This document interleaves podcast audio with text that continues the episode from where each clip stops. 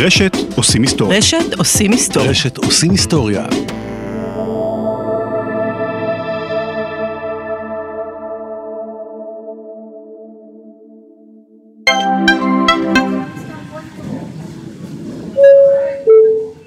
יזמים וחברות הייטק, שימו לב, זוהי קריאה מיוחדת בשבילכם.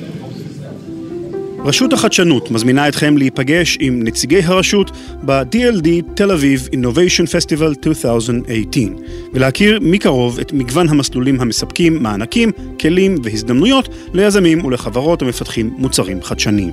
יום חמישי, שישה בספטמבר, בין השעות 10 ו-2, ביתן 6, מתחם התחנה בתל אביב. ההשתתפות במפגשים חינם ומותנית בהרשמה מראש. לפרטים ולהרשמה חפשו DLT 2018 באתר רשות החדשנות. שלום וברוכים הבאים לעושים היסטוריה, פרק 249. אל תשאלו למה, על מחשבים קוונטיים.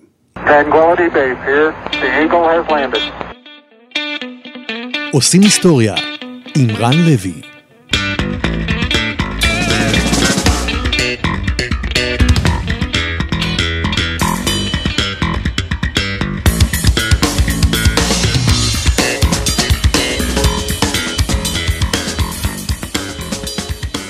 מאז שאני זוכר את עצמי, אני סקרן. תמיד אהבתי לפרק דברים ולגלות איך הם עובדים. זו אחת הסיבות שנהניתי מלימודי ההנדסה בטכניון. באקדמיה שוררת אווירה שמעודדת אותך לשאול כל הזמן למה. למה מעגל חשמלי מתנהג כך ולא אחרת? למה הניסוי שתכננתי נכשל? למה אין לנו בנות בפקולטה? רק במקצוע אחד אסור היה לשאול למה. לא, מדויק, זה לא שאסור היה לשאול למה, אבל אם שאלת, המרצה היה מושך בכתפיו ומסתכל עליך במין מבט חסר אונים שכזה, שאמר, עזוב, אל תיכנס לזה, פשוט תעשה את החישובים ותגיד תודה שזה עובד. המקצוע המדובר היה תורת הקוונטים, וזה לא שהמרצה שלי לא ידע להסביר אותו כמו שצריך. הוא לא ידע להסביר אותו כמו שצריך, אבל זה מקובל בטכניון וזו לא הבעיה. הגישה של אל תשאל למה, היא הגישה המקובלת בקרב הפיזיקאים שעוסקים בתורת הקוונטים. הסיבה לכך היא שתורת הקוונטים עוסקת בתופעות שמתרחשות בחלקיקים קטנטנים כגון אטומים ואלקטרונים, והתופעות האלה יכולות להיות מאוד מאוד מאוד משונות. למשל, העובדה שאלקטרון מסוגל להיעלם בצידו אחד של קיר מוצק ולהופיע בצידו השני, בלי לעבור דרך הקיר. זה נכון, הפיזיקאים הוכיחו את זה בניסויים, ויש משוואות מתמטיות שבעזרתן אפשר לחשב ולנתח את התופעה הזו. אבל כשאתה שואל פיזיקאי למה אלקטרון מסוגל לעבור דרך קירות ואני לא, תקבל הסבר מעורפל מאוד על כך שאלקטרון הוא בעצם סוג של גל והוא לא נמצא בשום מקום, אבל בעצם הוא כן נמצא בכל מקום והאלקטרון הוא בכלל לא חלקיק מוצק, אלא בעצם אוסף של הסתברויות, עזבו, אל תיכנסו לזה. הפיזיקאי יסביר לך שתופעות שמתרחשות בעולם הקוונטי הן לרוב כל כך משונות, שמוחנו שהתפתח בסוואנות של אפריקה, ורוב ההיסטוריה שלו היה עסוק בלקטוף טיגרסים ולברוח מבננות, לא מסוגל להבין אותן. כן, אני יודע שהוא התבלבל בין טיגרסים ובננות, בגלל זה הוא פיזיקאי. אבל יש חוקרים שמתעקשים לשאול למה, ואחד מהם הוא דיוויד דויטש.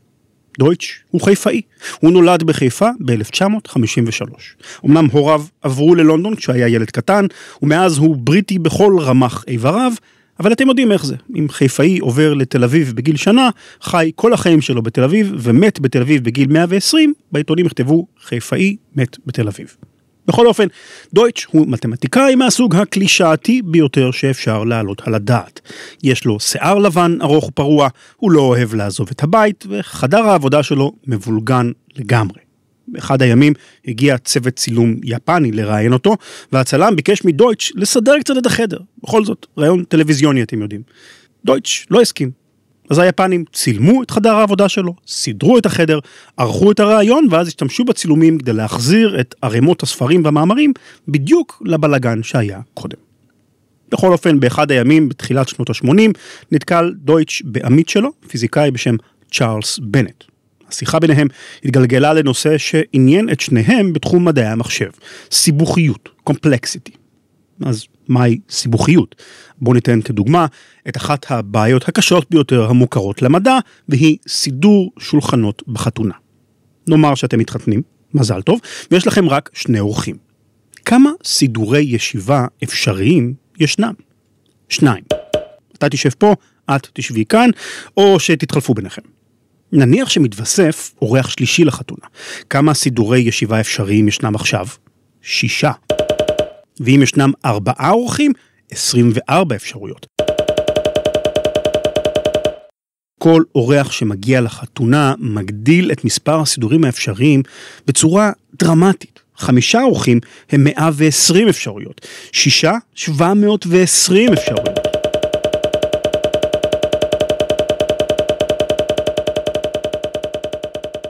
אתם רואים לאן אני חותר עם הדוגמה הזו? נכון, תתחתנו בקפריסין, הרבה פחות כאבי ראש. עכשיו, נאמר והיינו מבקשים ממחשב למצוא לנו את סידור הישיבה הטוב ביותר. אנחנו מזינים למחשב את רשימת האורחים ואת הדרישות שלהם.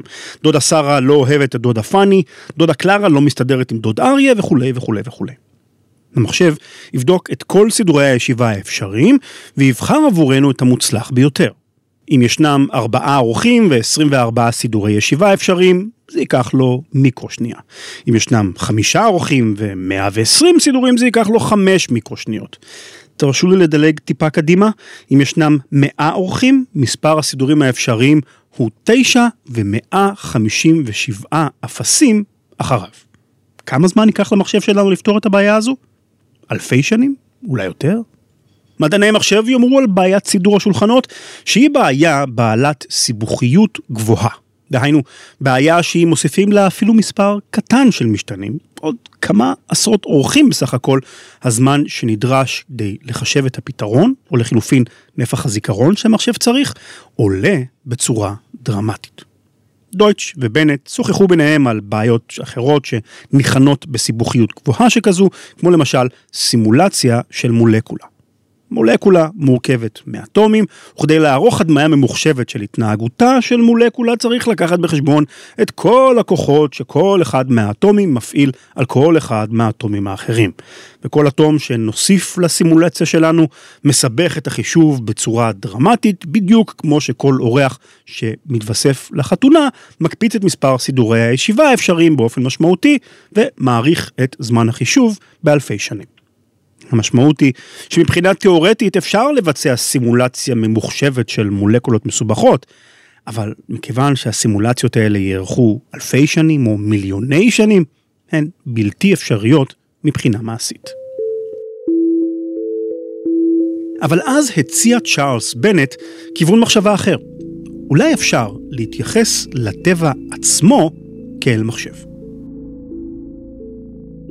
לשם ההוגנות צריך לציין שזה לא היה רעיון מקורי של בנט, אלא מחשבה שהסתובבה בחוגי הפיזיקה והמתמטיקה עוד קודם. למשל, הפיזיקאי המפורסם ריצ'רד פיינמן דיבר על הקונספט הזה בהרצאה שהעביר באוניברסיטת ברקלי ב-1981. אף על פי כן, מעטים החוקרים שטרחו להעמיק ברעיונות כל כך פילוסופיים ומשונים. גם דיוויד דויטש עצמו לא הצליח להבין בהתחלה על מה בנט מדבר. הטבע כמחשב? אז בואו נחשוב על זה ככה. נאמר שיש לנו שני אטומים של מימן ואטום אחד של חמצן, וכל אחד מהם מפעיל כוחות משיכה ודחייה משלו. אם מקרבים אותם אחד לשני, האטומים זזים קצת ימינה, קצת שמאלה, אחד מושך קצת לצד אחד והשני מושך לצד שני, ובסוף כל האטומים מסתדרים בצורה הנכונה כדי ליצור מולקולת מים. אפשר לחשוב על התהליך הזה כאילו שהטבע עשה את החישובים הנדרשים, ובסוף בחר את הצורה האופטימלית לחיבור בין שלושת האטומים האלה, באותו אופן שמחשב רגיל ימצא את סידור הישיבה האופטימלי בחתונה. הטבע, במובן הזה, הוא מעין מכונה שפועלת לפי כללים ידועים מראש, מכונה שאם נרצה, נוכל לכנות אותה מחשב. הנקודה המעניינת היא שמחשב הטבע, במרכאות, מבצע את החישובים שלו מהר מאוד.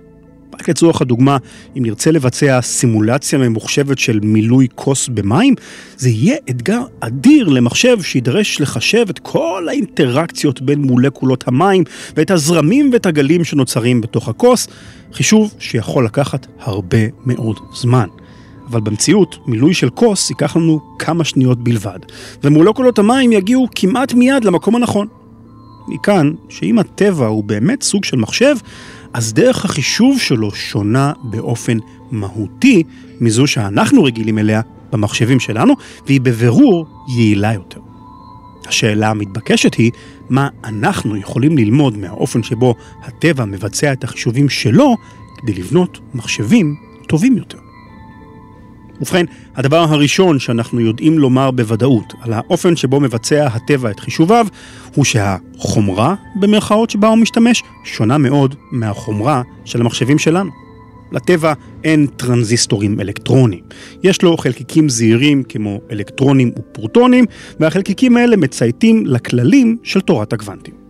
אז אם נרצה לחקות את מחשב הטבע, נצטרך גם אנחנו לבנות את המחשב שלנו מחלקיקים זעירים שמצייתים לכללי תורת הקוונטים. משמע, מחשב קוונטי.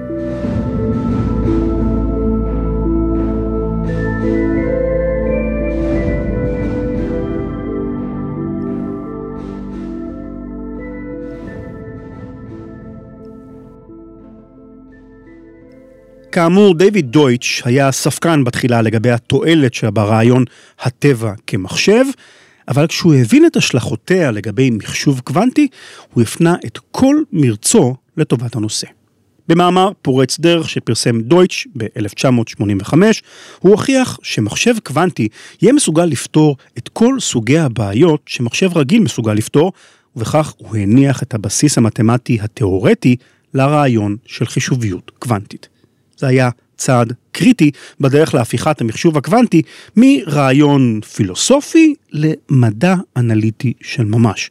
קצת בדומה לעבודתו של אבי מדעי המחשב, אלן טיורינג הבריטי, בשנות ה-40 של המאה הקודמת.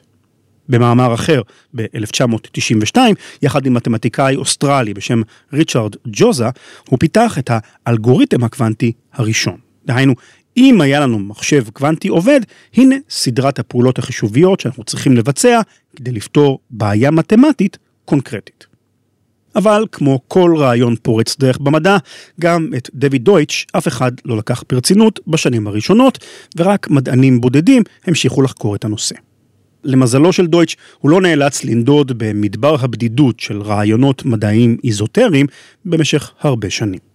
מתמטיקאי בשם פטר שור, ששמע על רעיונותיו, פרסם ב-1997 מאמר שבו הוא הראה שבעזרת מחשב קוונטי ניתן לפצח בתוך דקות הצפנות חזקות שלמחשבים רגילים ייקח מאות מיליוני שנים לפצח.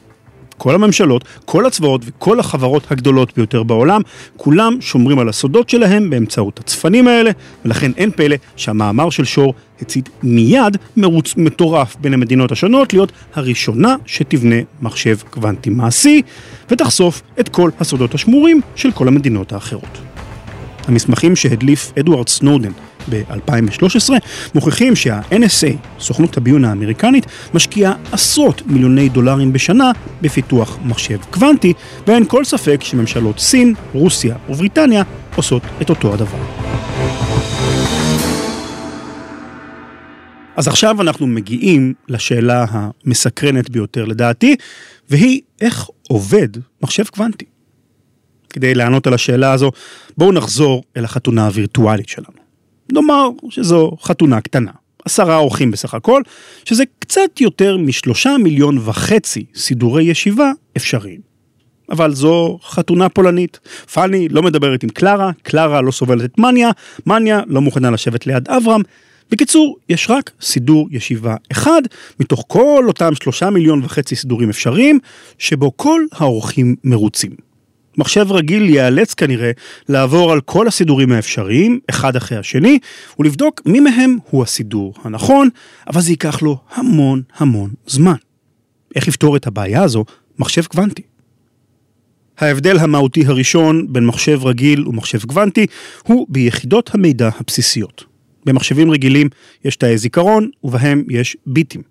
ביט הוא כמו מטבע בעל שני צדדים, 0 ו-1. את הביטים האלה אנחנו מעבירים ברכיבים אלקטרוניים מסוג שערים לוגיים. והשערים הלוגיים משנים את המצב של הביטים בהתאם לחישוב שצריך לבצע. למשל, שער מסוג נוט הופך את ערכו של הביט. אם ביט נכנס במצב 0, הוא יצא מהשער במצב 1.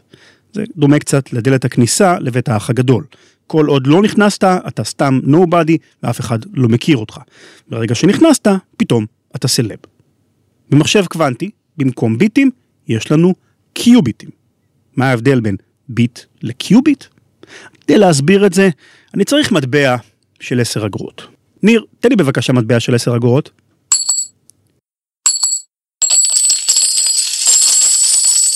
ניר, בחייאת, ביקשתי מטבע אחד, לא את כל בנק ישראל. אוקיי, אז יש לנו מטבע של 10 אגורות ביד. בעולם הרגיל של הפיזיקה הקלאסית, למטבע יש שני צדדים, מנורה ומספר. עכשיו, ניקח את המטבע שלנו ונקטין אותו לגודל של אטום. ניר, תפעיל את המכונה המקטינה שלנו. ניר, בחייאת, אתה לא יודע לכוון כמו בן אדם?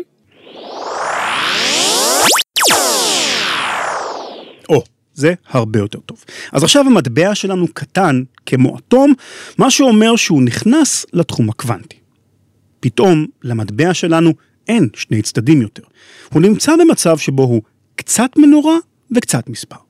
זו תופעה שמכונה סופר פוזיציה. כן, אני יודע, אתם ודאי שואלים את עצמכם, מה זאת אומרת קצת מנורה וקצת מספר? אבל זה בדיוק מה שאני אומר.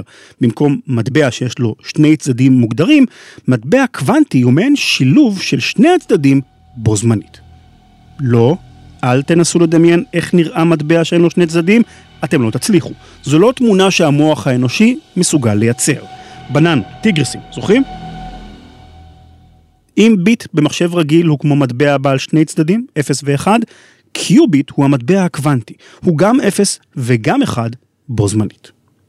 עכשיו, נאמר שבתוך המחשב הקוונטי שלנו ישנם 22 קיוביטים. את הקיוביטים האלה, כמו ביטים במחשב רגיל, אני יכול להעביר דרך כל מיני שערים שמשנים את מצבם בהתאם לחישוב שצריך לבצע.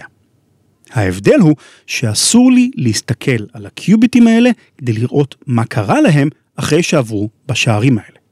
אם להמשיך את האנלוגיה של בית האח הגדול, זה כאילו שהמתמודדים עברו דרך שער הכניסה לבית, אבל אין בפנים מצלמות.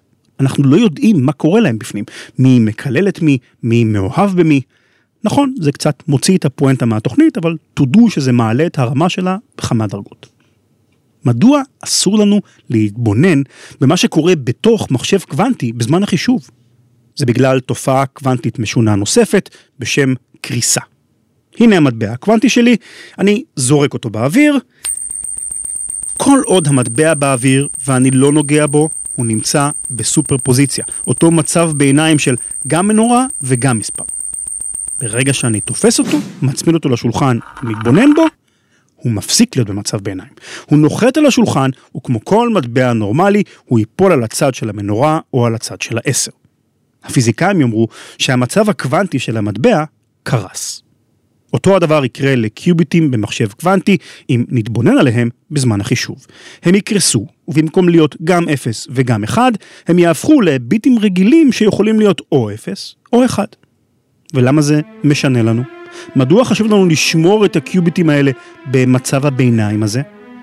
מכיוון שבמצב הזה מתרחש הקסם, במרכאות, של החישוב הקוונטי. כש-22 הקיוביטים שלנו מרחפים להם במצב המשונה הזה של סופר פוזיציה, אני יכול לבצע עליהם פעולות שאי אפשר לעשות בשום מצב אחר. למשל, אמרנו שהביטים במחשב הרגיל והקיוביטים במחשב הקוונטי מייצגים שלושה מיליון וחצי סידורי ישיבה אפשריים בחתונה הפולנית שלנו. מחשב רגיל יצטרך לדגום את כל הביטים שלו פעם אחר פעם, שלושה מיליון וחצי פעמים, עד שימצא את הסידור הנכון. מחשב קוונטי יכול לדגום את כל שלושה וחצי מיליון הסידורים האפשריים, פחות או יותר, בבת אחת, ולמצוא מיד את סידור הישיבה האופטימלי. למה? אנחנו לא יודעים להסביר את זה. אנחנו רק יודעים לומר שזה עובד. המתמטיקה מוכיחה שאם נעשה את הצעדים הנכונים במחשב הקוונטי, נקבל את התוצאה הנכונה, וזהו. אבל תזכרו את הכלל הראשון של מחשב קוונטי, אסור להסתכל לתוך מחשב קוונטי. ברגע שהצצת פנימה, הקיוביטים קורסים, חוזרים להתנהג כמו ביטים נורמליים, וכל הקסם מתפוגג. מותר לנו להסתכל רק על התוצאה הסופית של החישוב, ולא יותר.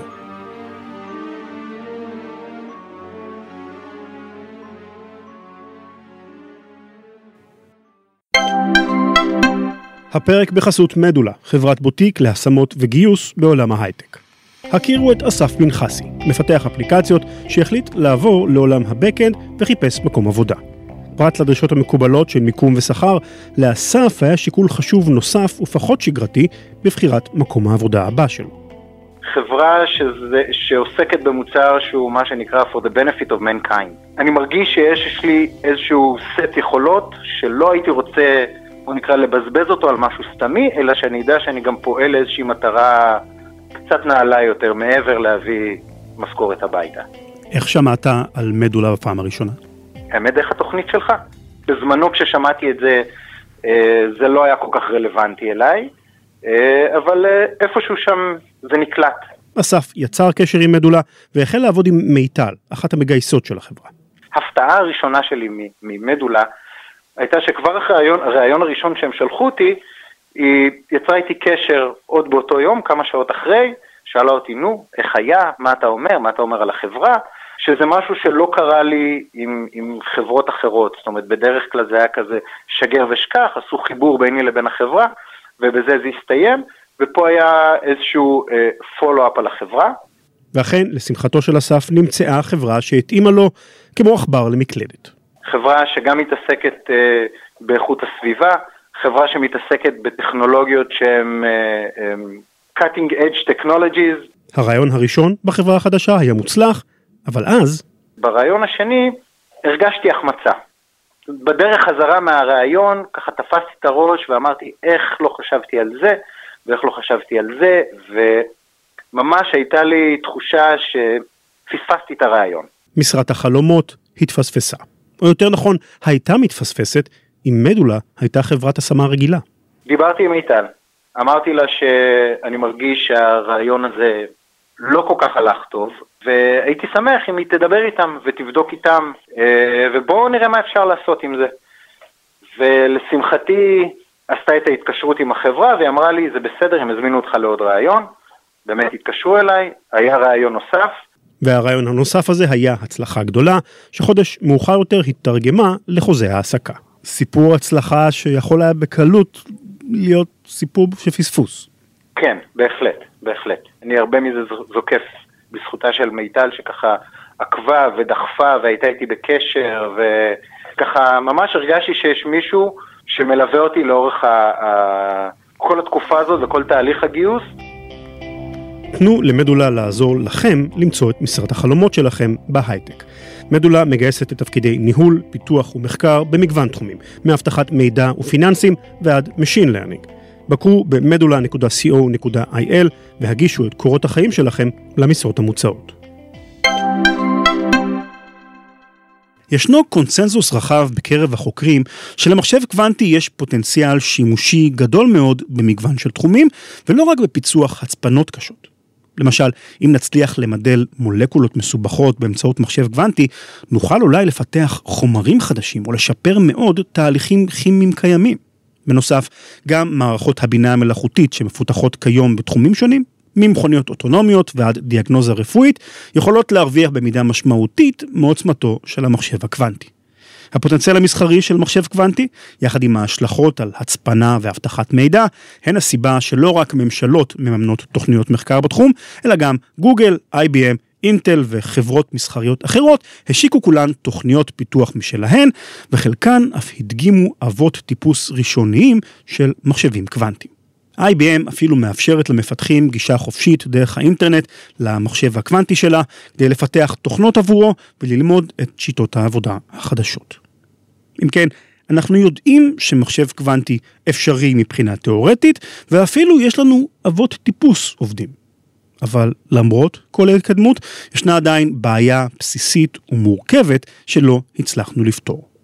מי שתספר על הבעיה הזו היא דורית אהרונוב, פרופסורית למחשוב קוונטי בבית הספר להנדסה ומדעי המחשב באוניברסיטה העברית בירושלים. ראיין את דורית, נתן פוזניאק. איך עושים קיוביט? אה, זאת שאלה טובה. שהרבה מאוד אנשים אה, מתבחבשים בה וחושבים עליה כבר כ-20 שנה. יש הרבה מאוד הצעות. לאיך לבנות מחשב קוונטי. יש uh, הצעות שמתבססות על uh, מצב מוצק ועל על, uh, פוטוניקה, על אופטיקה. Uh, על, על מלכודות יונים, יש הרבה מאוד הצעות שונות. רוב הניסיונות, אה, רוב הניסויים מצליחים להפעיל חלקית מחשבים קוונטיים עם מספר הקיוביטים בין, בין 2 ל-50 נניח. 50 זה מספר מאוד משמעותי, אבל הם לא מצליחים לעשות בעצם מחשב קוונטי אמיתי. כמות הרעש שבהם כל כך, היא כל כך גדולה, שהם לא באמת מצליחים לשלוט עליהם מספיק. הרעש עליו מדברת פרופסור אהרונוב הוא לא הזמזום שמשמיע מאוורר של המחשב הקוונטי.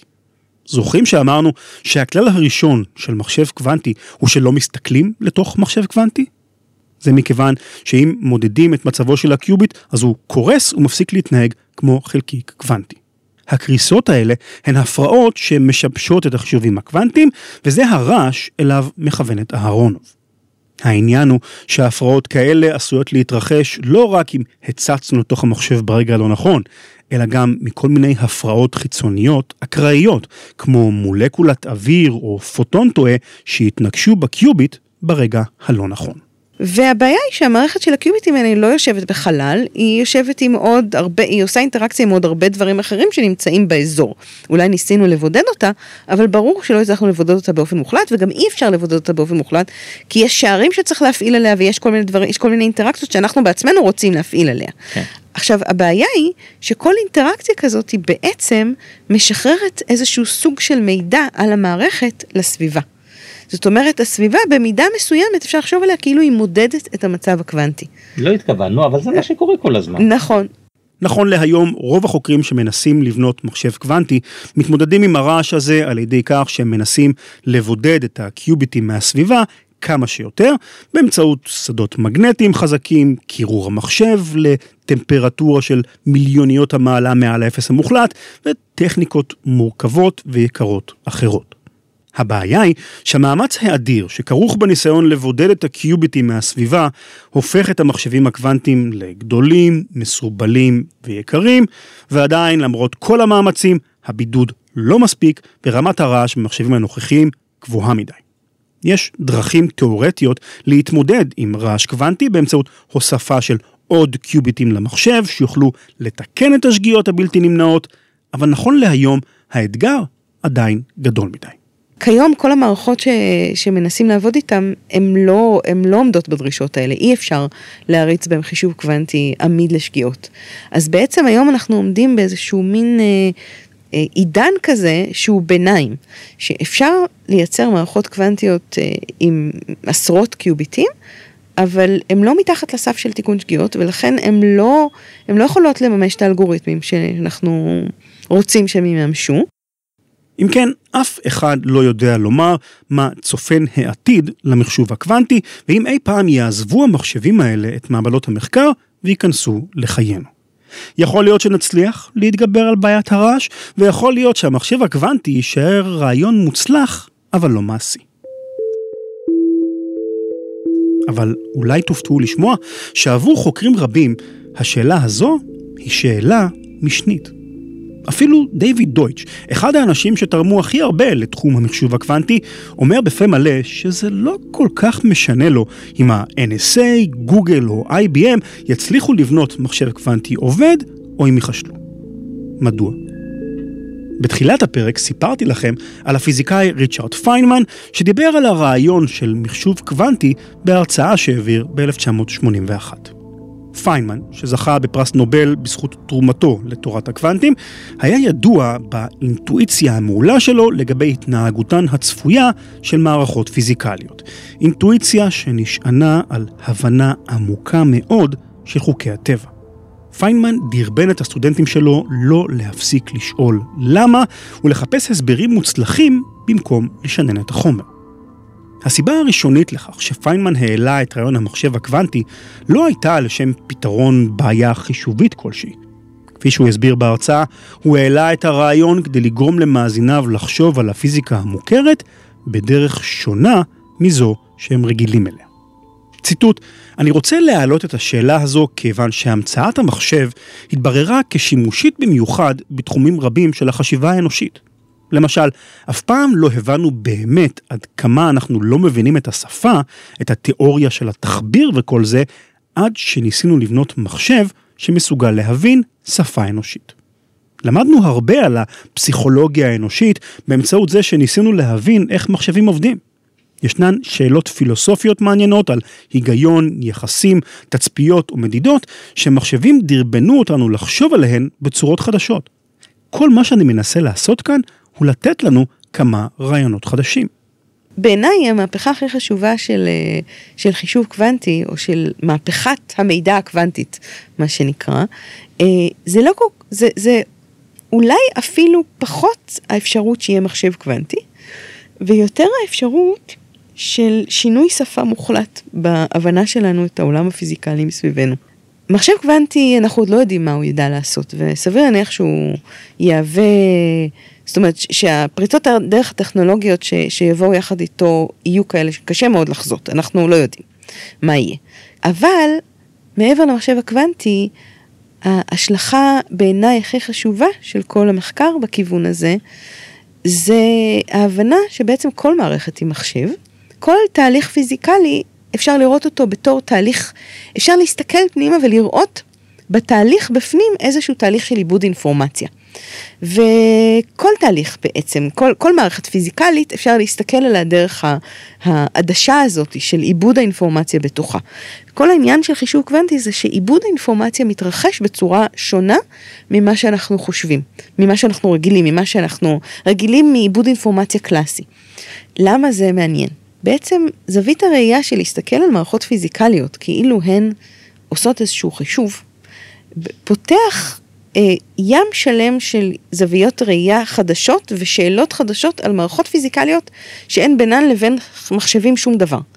זה מה שקרה בשנים האחרונות. הרבה מאוד מהמחקר מתרכז בלהבין איך עיבוד האינפורמציה במערכות פיזיקליות שנראות שונות לחלוטין, כמו גרביטציה קוונטית וחורים שחורים, לעומת אה, מצב, מערכות של מצב מוצק, ולגלות את הקשרים בין המערכות האלה שהם בעצם עיבוד האינפורמציה בהן אפשר לתאר אותו בצורה אבסטרקטית באותה צורה. ואז אפשר ללמוד ממערכת אחת על מערכת אחרת. זה נקרא בשפה של מדעי המחשב, של תיאוריה של מדעי המחשב, רדוקציה. ובאופן עקרוני, המון מהרעיונות הבסיס של תיאוריה של מדעי המחשב של עשרות השנים האחרונות, כמו רדוקציה, כמו קושי חישובי, כמו תיקון שגיאות, אה, הולכים וחודרים לשפה של הפיזיקה בלי קשר לניסיון לבנות מחשבים.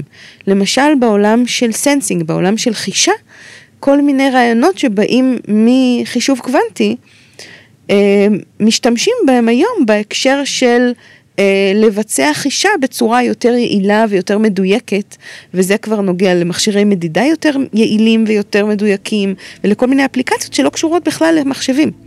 זה בעיניי החדירה הזאת של השפה החישובית לפיזיקה ולמחשבה על מערכות פיזיקליות אחרות לגמרי, זה תהליך מרתק שלדעתי הוא רק בהתחלה שלו.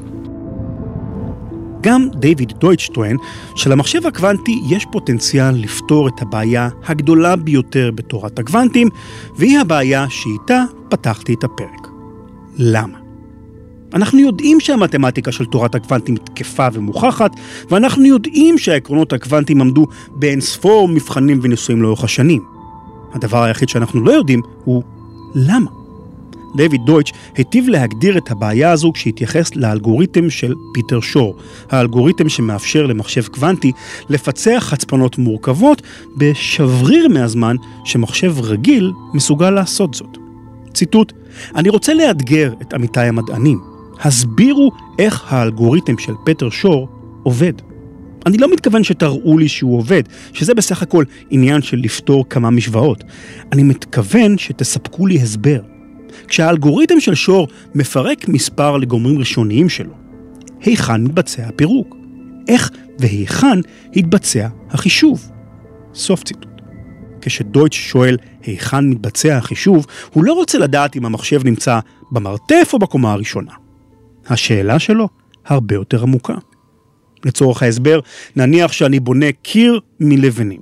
יש לי אלף לבנים להניח ולוקח לי דקה להניח כל אחת. מכאן שידרשו לי אלף דקות לבנות את הקיר. אבל נניח שאני מגייס אלף חברים, כל אחד תופס לבנה ואנחנו בונים את קיר ביחד. תאורטית, אנחנו יכולים לבנות את הקיר כולו תוך כמה דקות. דהיינו, המרתי אלף דקות עבודה של אדם אחד, בעבודתם של אלף איש, שכל אחד מהם עבד בערך דקה. עכשיו, אם פיצוח של צופן מורכב לוקח למחשב רגיל מיליון שנה, ופיצוח של אותו הצופן לוקח למחשב הקוונטי דקה אחת, זה אומר כנראה שבמחשב הקוונטי התרחש תהליך חישובי שהוא שווה ערך למיליון שנות עיבוד בעולם הלא קוונטי. איפה נמצאים מיליון השנה האלה? מהי ההמרה שעושה המחשב הקוונטי כדי להצליח לבנות את קיר הלבנים הזה מהר כל כך? לדייוויד דויטש יש תיאוריה שמבוססת על רעיון ותיק בתורת הקוונטים, השערת היקומים המקבילים. על פי ההשערה הזו, היקום שלנו הוא רק אחד מתוך אינסוף יקומים שמתקיימים במקביל זה לזה. רוב הפיזיקאים לא פוסלים את ההשערה הזו, אבל מכיוון שאנחנו לא יכולים לדלג לאחד מהיקומים האחרים האלה, או אפילו להוכיח שהם קיימים, הרעיון הזה נחשב ללא רלוונטי, וכולם פחות או יותר התעלמו ממנו. אבל דויטש טוען שהשערת היקומים המקבילים יכולה להסביר איך עובד מחשב קוונטי. יכול להיות שמחשב קוונטי מסוגל להחליף את אינספור החישובים שמחשב רגיל מבצע בזה אחר זה במיליארדי יקומים מקבילים, שבכל אחד מהם מתבצע חישוב אחד, וכל החישובים האלה נעשים בו זמנית, כמו אלף חברים שבאים לעזור לך לבנות את קיר הלבנים. זה רעיון מדליק בפני עצמו, אבל זה אפילו לא החלק הכי מעניין של התיאוריה. כדי לבצע את החישוב במספר יקומים במקביל, על הקיוביטים ביקומים השונים להיות מסוגלים לשוחח זה עם זה באופן כלשהו ולהשפיע אחד על השני, תוך כדי שהם מבצעים את החישוב. אפשר לדמות את זה לטלפתיה. שני מוחות שונים שמצליחים איכשהו לגשר על המרחק ביניהם וליצור יחד מחשבה אחת ללא פער זמן.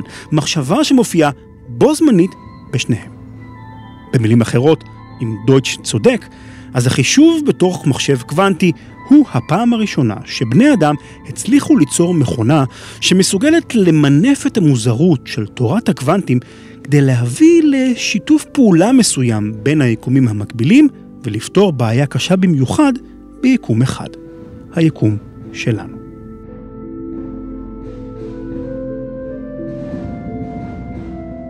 לסיכום, בתוך פחות מ-30 שנה הפך המחשב הקוונטי מרעיון פילוסופי שהיה בשולי הפיזיקה לתחום מחקר לוהט ששואב אליו תקציבי ענק ומוחות מבריקים. נכון להיום, אין לדעת אם נצליח להתגבר על הבעיות המעשיות שבפיתוח מחשב שכזה. יכול להיות שידרשו עוד כמה פריצות דרך טכנולוגיות מהותיות כדי לפתור את בעיית הרעש שמונעת ממחשבים קוונטיים להפוך למכונות חישוב שימושיות באמת. אבל גם אם לא נעמוד במשימה הזו, יכול להיות שעצם העיסוק בתורת הגוונטים מהזווית החישובית, זווית התבוננות חדשה ושונה מזו שהייתה מקובלת עד כה, תאפשר לנו סוף סוף לפענח את כל המוזרויות של העולם הקוונטי.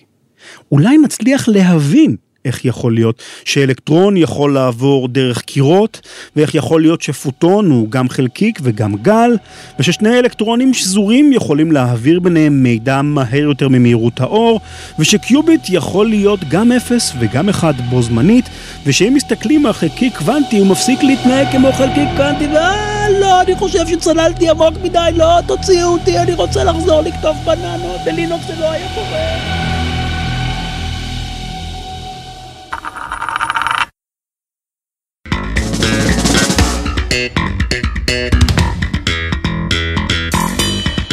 זהו, עד כאן. תודה לפרופסור דורית אהרונוב שהתארחה בפרק, ולנתן פוזניאק, איש התחקירים הבלתי נלאה שלנו, שראיין אותה. תודה לדורון פישלר שערך את הפרק, והעיר לי, בין היתר, בתור אחד שהשקיע הרבה זמן, הרבה יותר מדי זמן, בבננות, אני חייב להעיר שלא היו בננות באפריקה בזמן ראשוני האדם, הם הגיעו לשם הרבה יותר מאוחר. אז כל מה שאמרתי לכם על בננות בפרק, תשכחו מזה. מיד נמשיך עם שאלת עושים היסטוריה, עדכון על פודקאסט חדש ועוד, אחרי שיט חסות.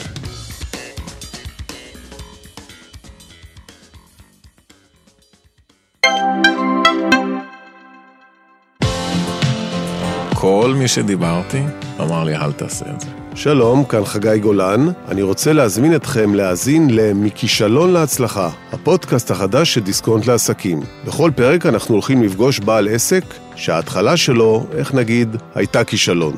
קחו למשל את רון פיירמן. אבא שלי, הוא לא יודע להביע רגשות, ולא יודע לפרגן. במשך 20 שנה רון היה שותף בעסק המשפחתי, והפך למנכ"ל החברה, אלא שעם התקדמותו בחברה, גבר המתח עם אבא שלו. מאוד נפגעתי ממנו באיזה בוקר שהוא זרק לי משהו שהוא אמר, וזה פשוט מאוד היה הקש ששבר את גב הגמל, וקמתי ועזבתי. בוקר אחד, אחרי הרבה לבטים וחיכוכים עם אבא, רון קם והחליט למכור את העסק המשפחתי. הוא מודה שזאת הייתה אחת ההחלטות הקשות בחייו, אבל אז רון החליט להתחיל משהו חדש. הוא הפך את התחביב שלו, גאדג'טים, למקצוע. האתר שנה וחצי באוויר, האתר מצליח ועולה, זה משהו שאני מאוד אוהב. אז למה השבר שבלב גדול מהפחד להיכשל, ואיך למרות הכל קמים ומתחילים להגשים את החלום שלך מאפס? מכישלון להצלחה, הפודקאסט החדש של דיסקונט לעסקים, חפשו באפליקציית הפודקאסטים שלכם ובאתר דיסקונט.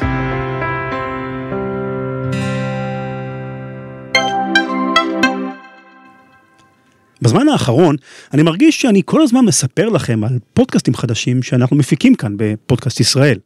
אתם יודעים מה? זו הרגשה נהדרת. אז הנה עוד אחד, מכישלון להצלחה, פודקאסט חדש שהפקנו עבור בנק דיסקונט. מכישלון להצלחה הוא פודקאסט לבעלי עסקים קטנים ובינוניים, אבל לא רק. אני חושב שהרבה מכם ימצאו בו עניין. אנחנו מביאים בו סיפורים של בעלי עסקים שחוו כישלונות כואבים, קשיים ואכזבות לא קלות, אבל הצליחו לצאת מהם, כל אחד ואחת בדרכו הוא, להפיק לקחים ולהתחזק. למשל, בפרק הראשון אנחנו מביאים את סיפורה של איקה כהן, שחלמה להיות שוקולטיירית, שפית של שוקולד. היא פתחה חנות משלה במתחם שרונה, אבל אז גילתה ששיפוץ החנות עולה לה פי שלושה מכפי שהיא העריכה, והיא מתחילה את המסע שלה אל החלום תחת חוב לא פשוט. בשאר הפרקים תשמעו על אם חד-הורית שנאלצה להפסיק לעבוד למשך שנתיים כשאחת הבנות שלה חלתה מאוד, ועל מנכ"ל של עסק משפחתי שהחליט לעזוב עקב חילוקי דעות עם המייסד, אבא שלו. סיפורים מרתקים שיספקו לכם המון השראה, את זה אני מבטיח.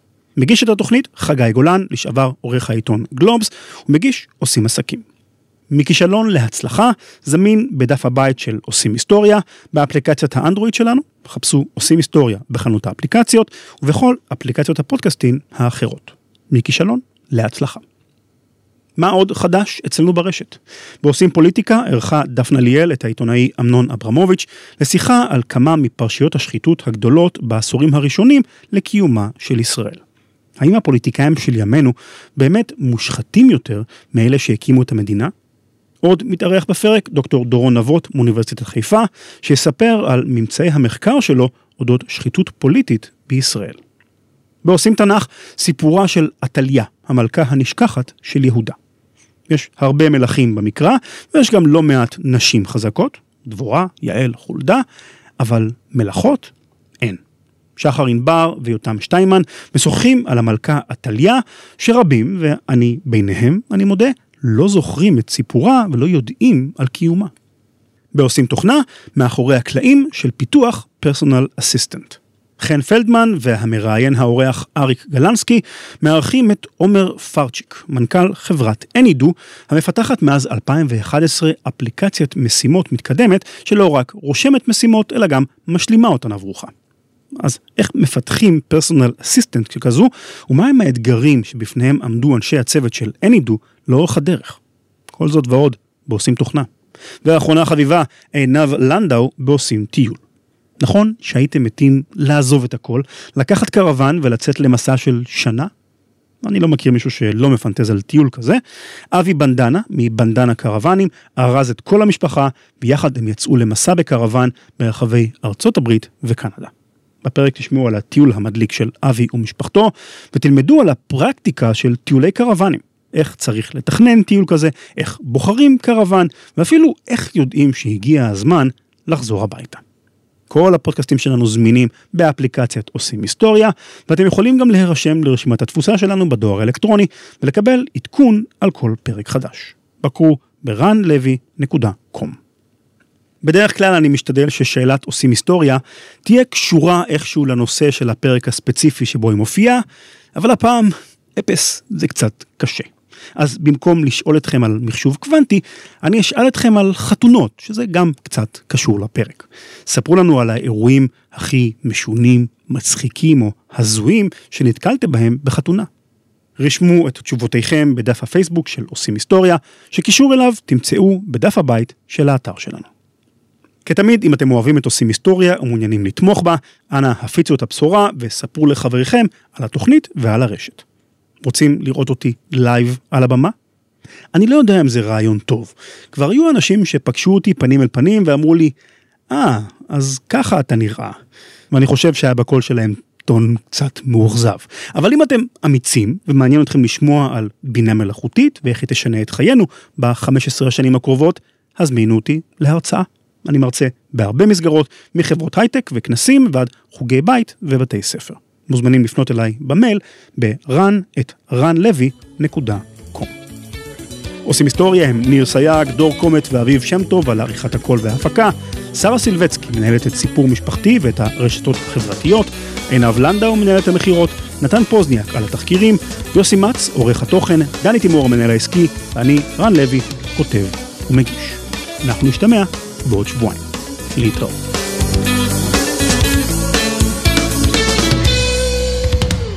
In this house we obey the laws of thermodynamics. לפודקאסטים נוספים ולהצטרפות לרשימת התפוצה של התוכנית, בקרו באתר הבית של רשת עושים היסטוריה, בכתובת ranlevy.com. ranlevy.com או הורידו את אפליקציית רשת עושים היסטוריה שבחנות האפליקציות של אנדרואיד.